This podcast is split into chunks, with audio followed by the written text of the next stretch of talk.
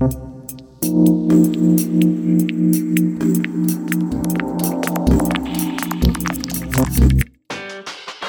подкаст се излучва с подкрепата на Lenovo ThinkPad. Умни технологии за всички. Здравейте! Вие сте с 20-ти епизод на Update Podcast, една продукция на Bloomberg TV България. Аз съм Елена Кирилова, а с днешния ми гост ще си поговорим за една особено гореща тема как технологичните компании могат да станат по-зелени, как да мислят за устойчивост и практики, които да не вредят на природата дългосрочно.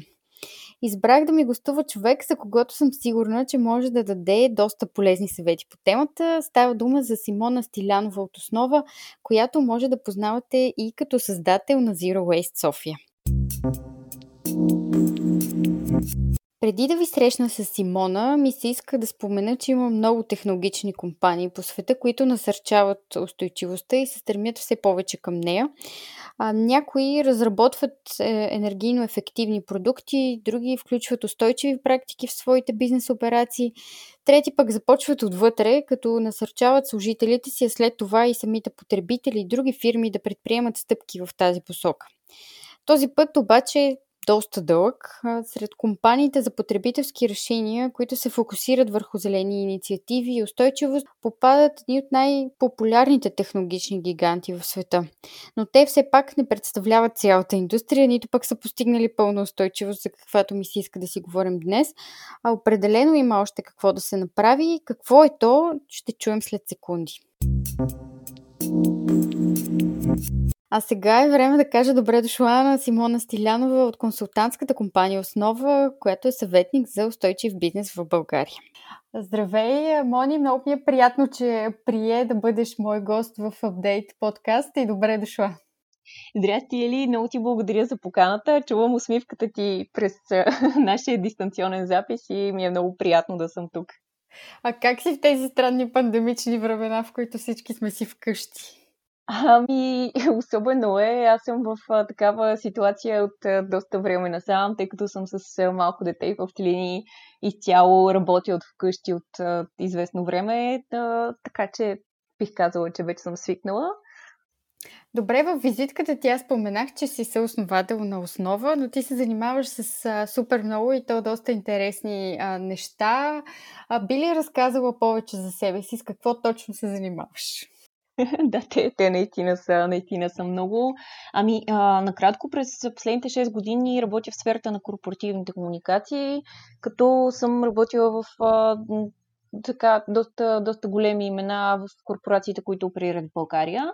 А през последните 3-4 години, може би, започнах да научавам все повече и повече за негативното въздействие, което ние оказваме върху околната среда и това много ме провокира да потърся начини как самата аз да променя ежедневието си. А, появи се така нареченото Zero Waste движение, почна да навлиза все повече и повече през последните години и а, така през 2018 а, реших да създам блога за устойчив начин на живот Zero Waste София, в който споделях буквално ежедневния, ежедневния си опит. След това направих и една карта на чешмите в България, която, чиято идея е да бъде полезен инструмент за хора, които имат забържано ежедневие. Това беше по-актуално преди сегашния момент на изолация, но идеята на картата беше всъщност хората да намалят купуването на пластмасови бутилки и пластмаса за еднократна употреба. И така от началото на старта си всъщност Zero Waste София изгради общество от може би над 12 000 души, които са ангажирани, зелени и търсят начини за промяна. Страхотно. А как стигнахте до основа с Божана Загорчева, с която работиш по този проект?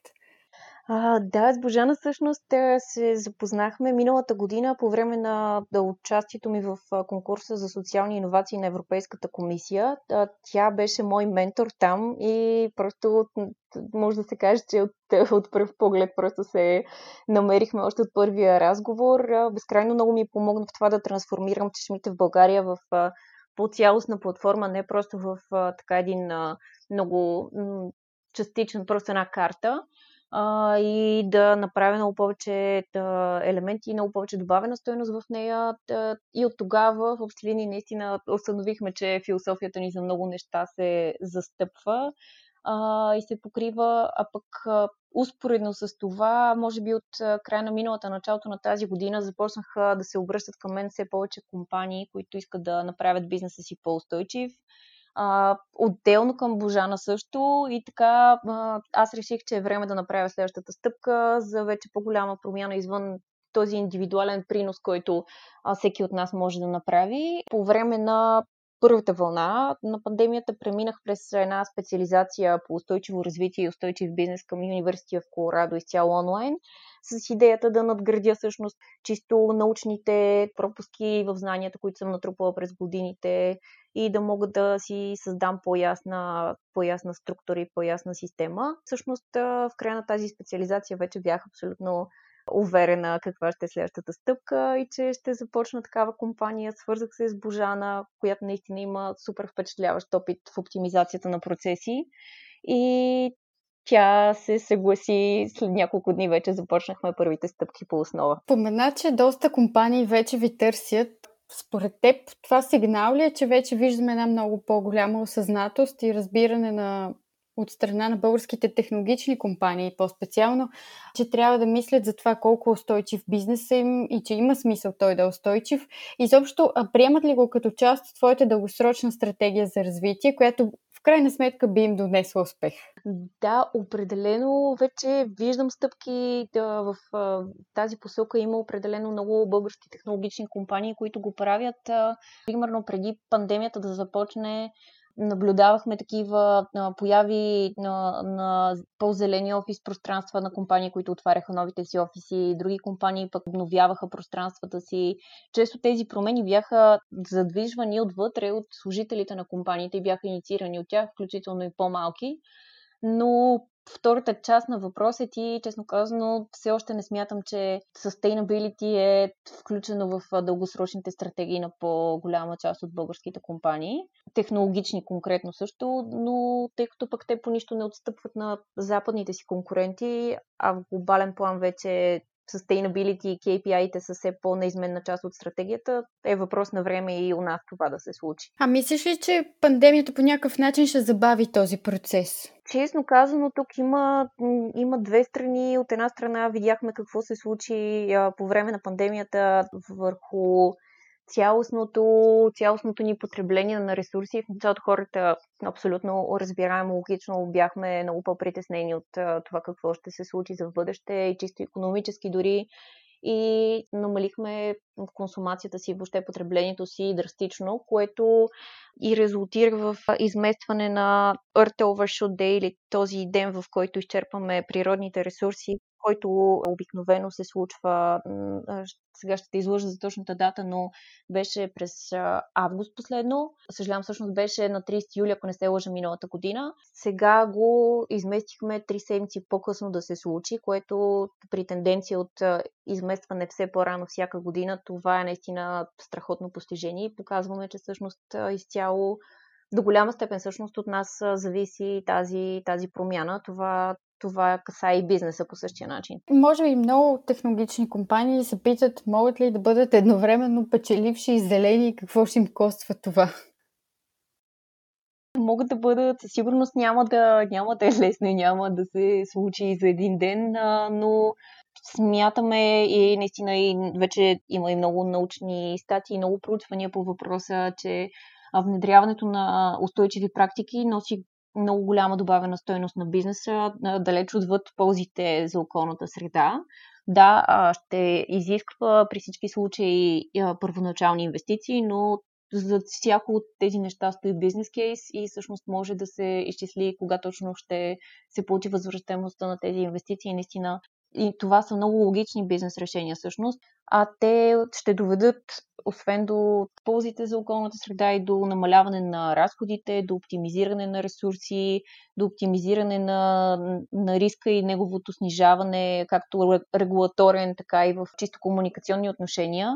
И разбира се, до имиджови ползи, отличаване на конкурентите. От конкурентите пък знаем, че в технологичните компании работодателската марка е доста важна и да, и всъщност все по-лесно можем да привлечем осъзнати и ангажирани служители в нашата компания, като самите ние сме такива. Добре, много често, включително, включително и в подкаста сме коментирали с Бори Орданова от За земята, че технологичният бизнес е свързан с генерирането на твърде големи обеми от отпадъци в глобален мащаб и това е един страшен проблем, за който все още не се мисли много мащабно. Поред теб, може ли да се постигне някакъв баланс между тази дигитализация, която е неминуема за бизнеса, особено в условията на пандемия, и тази устойчивост, за която си говорим с теб? Да, при всички случаи трябва да, трябва да гоним тази, точно този баланс. Това вече става и една от основните цели на Европейския съюз, която неминуемо ще се транспонира и в България. Как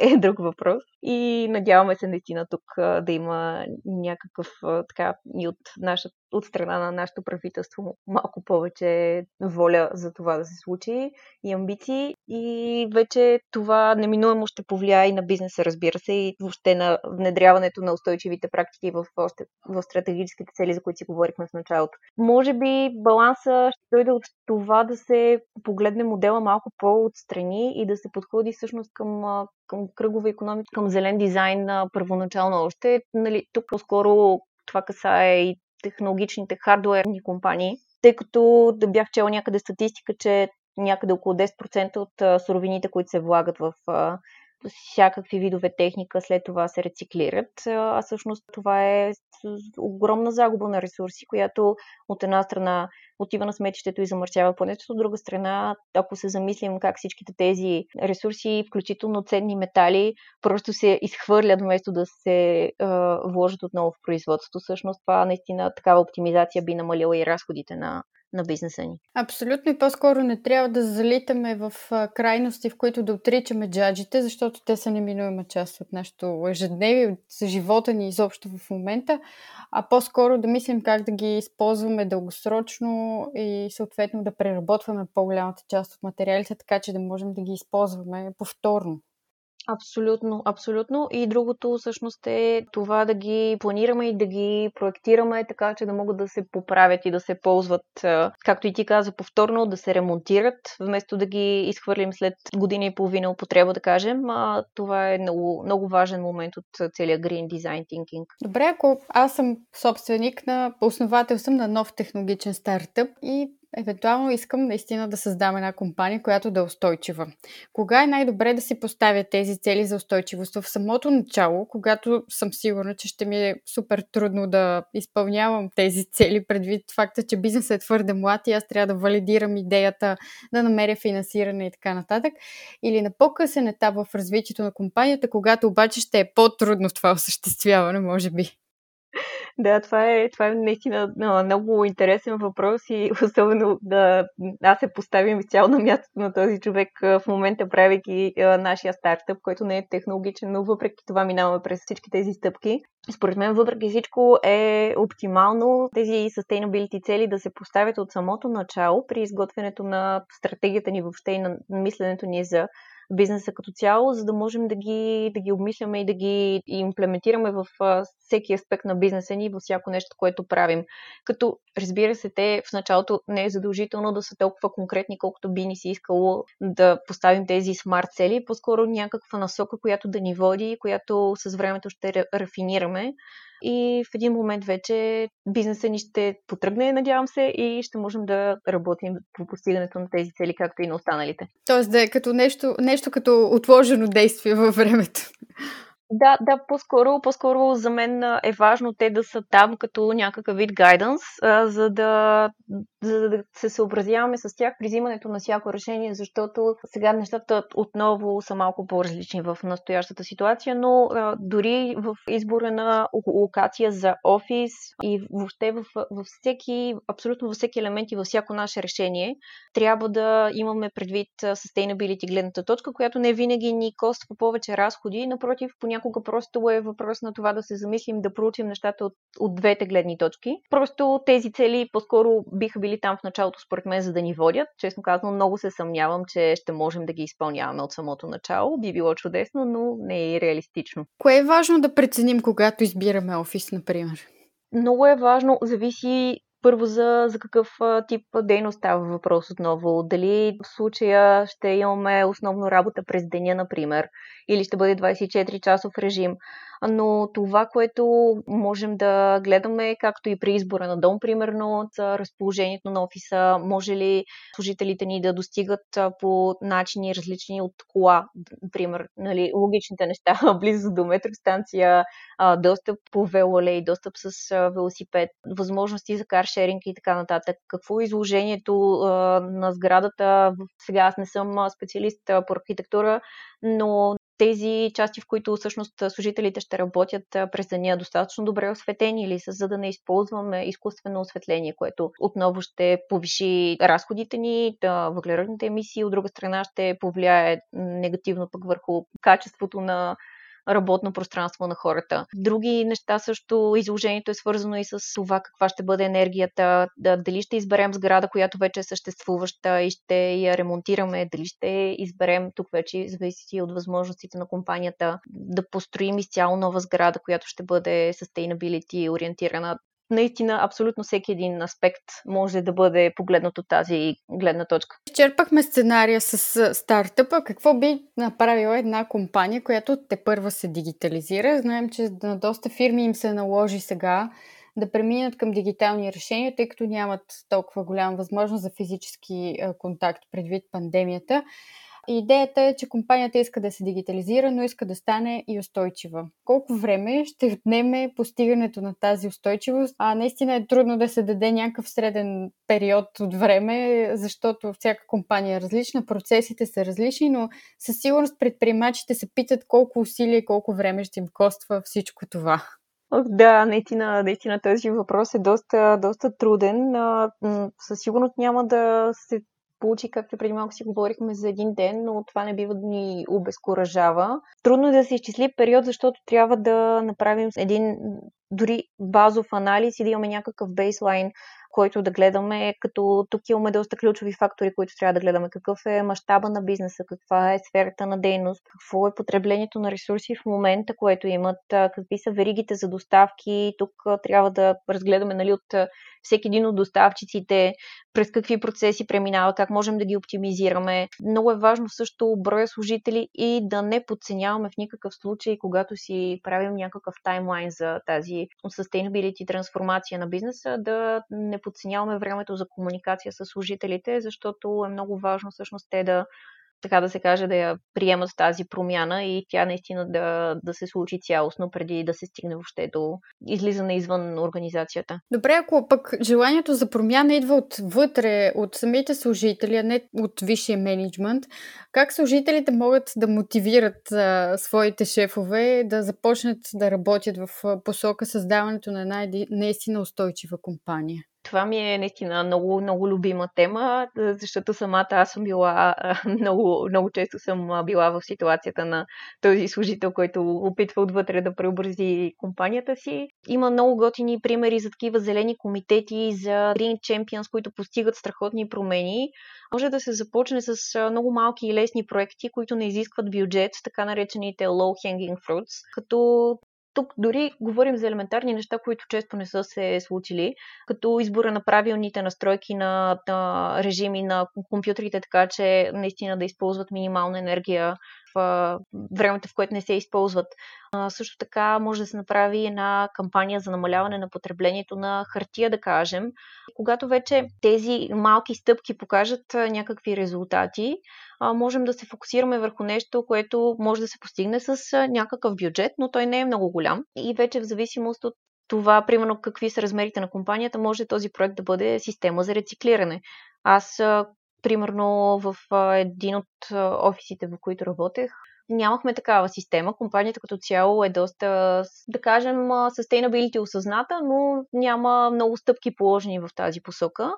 Това, което направих тогава, беше на, така, абсолютно на своя глава да направя просто да започна да отделям хартията в нашия офис конкретно и сама да я изхвърлям след това в контейнерите за разделно събиране. Разбира се, това е някаква много малка стъпка, но с нея успях да ангажирам колеги, да се включат и така много повече хора започнаха да го правят и да, да го осъзнават. След това направихме кампания за много по-малко изобщо потребление на хартия като цяло. И в един момент вече, понеже компанията е доста, доста голяма, става въпрос за около 3000 души, разположени в няколко офиса, правихме и такъв кейс за система за рециклиране в компанията, което да, това вече ще изисква инвестиция от страна на компанията, но пък ползите за служителите и за тяхната ангажираност за околната среда са доста, доста големи. Така че смятам, че е много важно като цяло да, да действаме с малки стъпки, в началото да направим, да имаме някаква малка победа и след това вече да започнем към по-големите неща. Обикновено зад такива промени стои бизнес кейс и това е много хубава стъпка също, ако искаме да компанията ни да направи по-голяма инвестиция в тази посока и вече сме показали, че стоим за думите си, че тези промени, които правим всъщност наистина имат ползи за служителите, имат ползи за компанията и въобще за, за обществото. И в този случай можем да поискаме по-голяма промяна, като разработим, да кажем, кратък бизнес кейс, който да представим първо мисля, че е най-важно първо да го представим на прекия си ръководител. Винаги е важно в всяка организация да, не скипваме лайн менеджера. След това вече можем да в зависимост нали, от реакцията на прекия ни ръководител, можем да започнем да, нали, да го показваме и на зелено настроените decision makers в компанията. Много е важно всъщност да си го спечелим този buy-in и поддръжниците, които да ни помогнат. След това този кейс, ако достигне до C-level ниво и наистина се, се обсъжда и ние покажем ползите от по-добра възвръщаемост, от имиджовите ползи и въобще всичко, което компанията ще спечели от този проект, да, да можем да го защитим и да имаме и хора, които да ни помогнат в цялото нещо. Абсолютно съм съгласна с препоръката ти наистина, дори да се започне от единици хора, давам пример с нашия офис, в който а, имаме колега, която много настояваше, когато ходим за кафе в местното ни кафене, просто да си носим чаши. А, ние вместо да взимаме а, чаши от там, такива за еднократна употреба. И в крайна сметка това сработи изключително бързо, защото ние постоянно ходим по двама, по трима до а, кафето и когато тя си вземе чашата, всички други се сещаме да взимаме нашите. А, така че това нещо намали най-малко потреблението на чашки за еднократна употреба в доста дълъг период от време вече. О, да, да, да, абсолютно. Това е, това е страхотен пример. Супер. А, искаме си да поговорим за а, имейлите и за това колко е голям проблем са те в а, екологично отношение. Има ли някакъв мит за това, че изпращането на имейли никак не е еко? А, ами, да, всъщност наистина не е, не е еко, особено ако, както във всяко друго нещо, ги изпращаме както често се е случва в корпоративна среда, малко безцелно, малко на всеки а, и, и да, като цяло необмислено. А, изпращането и получаването на един имейл всъщност произвежда същото количество въглеродни емисии, как, колкото е и от производството на една пластмасова трубичка, което е доста шокиращо в началото, като, като го разбере. И всъщност пък бях чела статистика, че средно получаваме и изпращаме по 33 имейла на ден, което като направим една груба сметка, стигаме до всъщност едни над 294 000 кг, грама, извинявам се, емисии годишно само от един мейлбокс а, като копираме по още един човек в мейла си, всъщност ние, му, ние просто автоматично релизваме още 6 грама въглеродни емисии в атмосферата. А колко често копираме хора, които всъщност не, не ги интересува въпросната тема. А трябва да кажа, че това звучи изключително страшно за човек, който работи в редакция и получава буквално хиляди имейли на ден. Просто да, да, да, просто си го представям и знам аз какъв винаги какъв е бил потока от информация и в моите, и в моите офиси и наистина нещата могат да се оптимизират. Аз се надявам, че след този разговор по-малко хора ще запра... започнат да изпращат имейли, които гласят само окей, добре, мерси и така нататък. да, да, да. Можеш ли да очертаеш основните стъпки, които може да направи една софтуерна компания, например, за да стане по-зелена? Тук можем да започнем всъщност, може би основният източник на въглеродни емисии са дейта центровете и сървърите.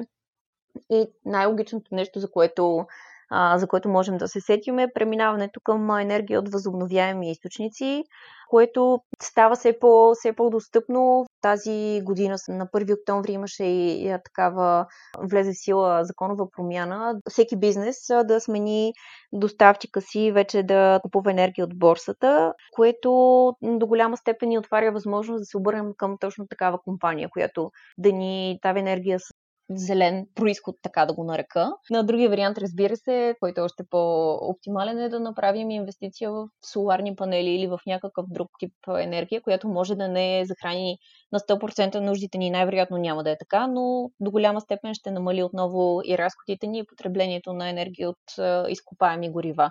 Но сега това е една малко по-дългосрочна инвестиция, отново и малко по-голяма промяна.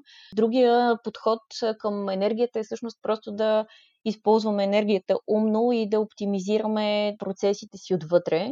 Като тук държа да отбележа, че ние не сме експерти в технологичния сектор и че е необходимо наистина да се направи едно много задълбочено проучване и по-детайлен анализ, но примерно неща, които които съм наблюдавала в литература, свързана с темата, е, че системите за непрекъсната интеграция, например, изискват огромни количества енергия за всяка стъпка по веригата. То вместо непрекъснато внедряване, можем просто да, можем да прилагаме внедряване on demand, без да изпадам тук в технологични подробности. Всъщност това това може да бъде една от стъпките с как да оптимизираме процесите в а, самата компания. Друг а, голям източник на въглеродни емисии са пътуванията за срещи и конференции, които в момента нали, този проблем, а, настоящата ситуация малко или много го е разрешила, но когато, надявам се, нещата в един момент се върнат в малко по-нормален ритъм, отново можем да обмисляме коя конференция е необходимо да посетим наистина физически или можем да го направим онлайн. Други процеси, които могат да бъдат променени вътрешно, всъщност е да изцяло да преминем на paperless процеси, независимо дали това е така продиктувано от желанието на служителите или просто ние започнем да го правим като менеджмент на компанията, да разработим такива политики, примерно за изпращане на по-малко имейли, което пък ще се отрази много положително и на психическото здраве на, хората със сигурност. А, можем да насърчаваме служителите в компанията да, да, направят такъв зелен комитет и да предлагат своите зелени промени. Можем да помислим за условията на труд, както и ти каза, това с чашата е много готин пример. Това, което една компания може да направи, когато отново говорим за физическа среда, е да осигури на служителите основните приспособления за многократна употреба, кухненско помещение, съдове прибори или възможност те да си носят техни и да ги, да ги измиват там. Нещо друго елементарно са кафе машините без капсули, защото колкото и, да, колкото и капсулите да в момента да се позиционират по всякакви начини като екологичен рециклируем вариант, много по-екологично е да нямаме какво да рециклираме всъщност и кафето си съществува в насипна форма.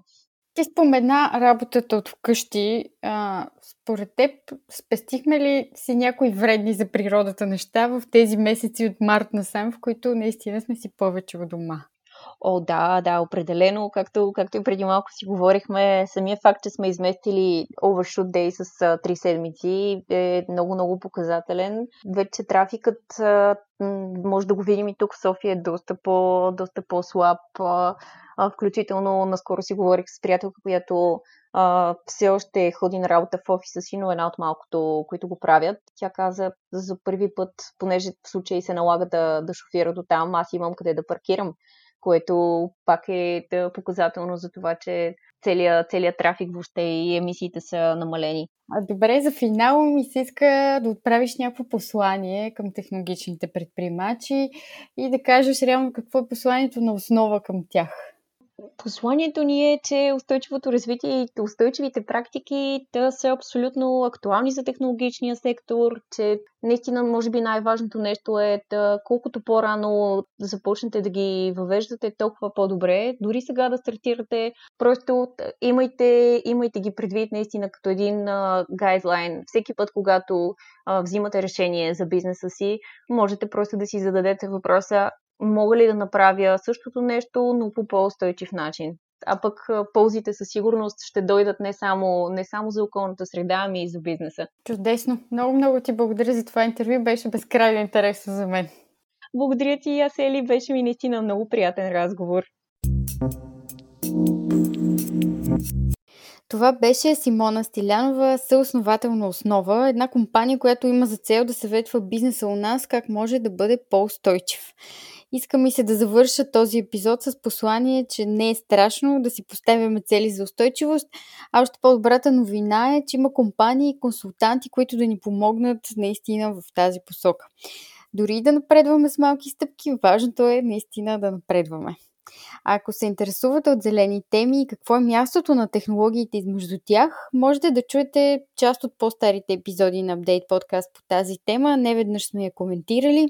Слушайте ни във всички големи подкаст платформи, в InvestorBG, BloombergTV.bg. А сега е време да ви кажа чао, бъдете здрави, усмихвайте се повече и до скоро! Този подкаст се излучва с подкрепата на Lenovo ThinkPad умни технологии за всички. thank you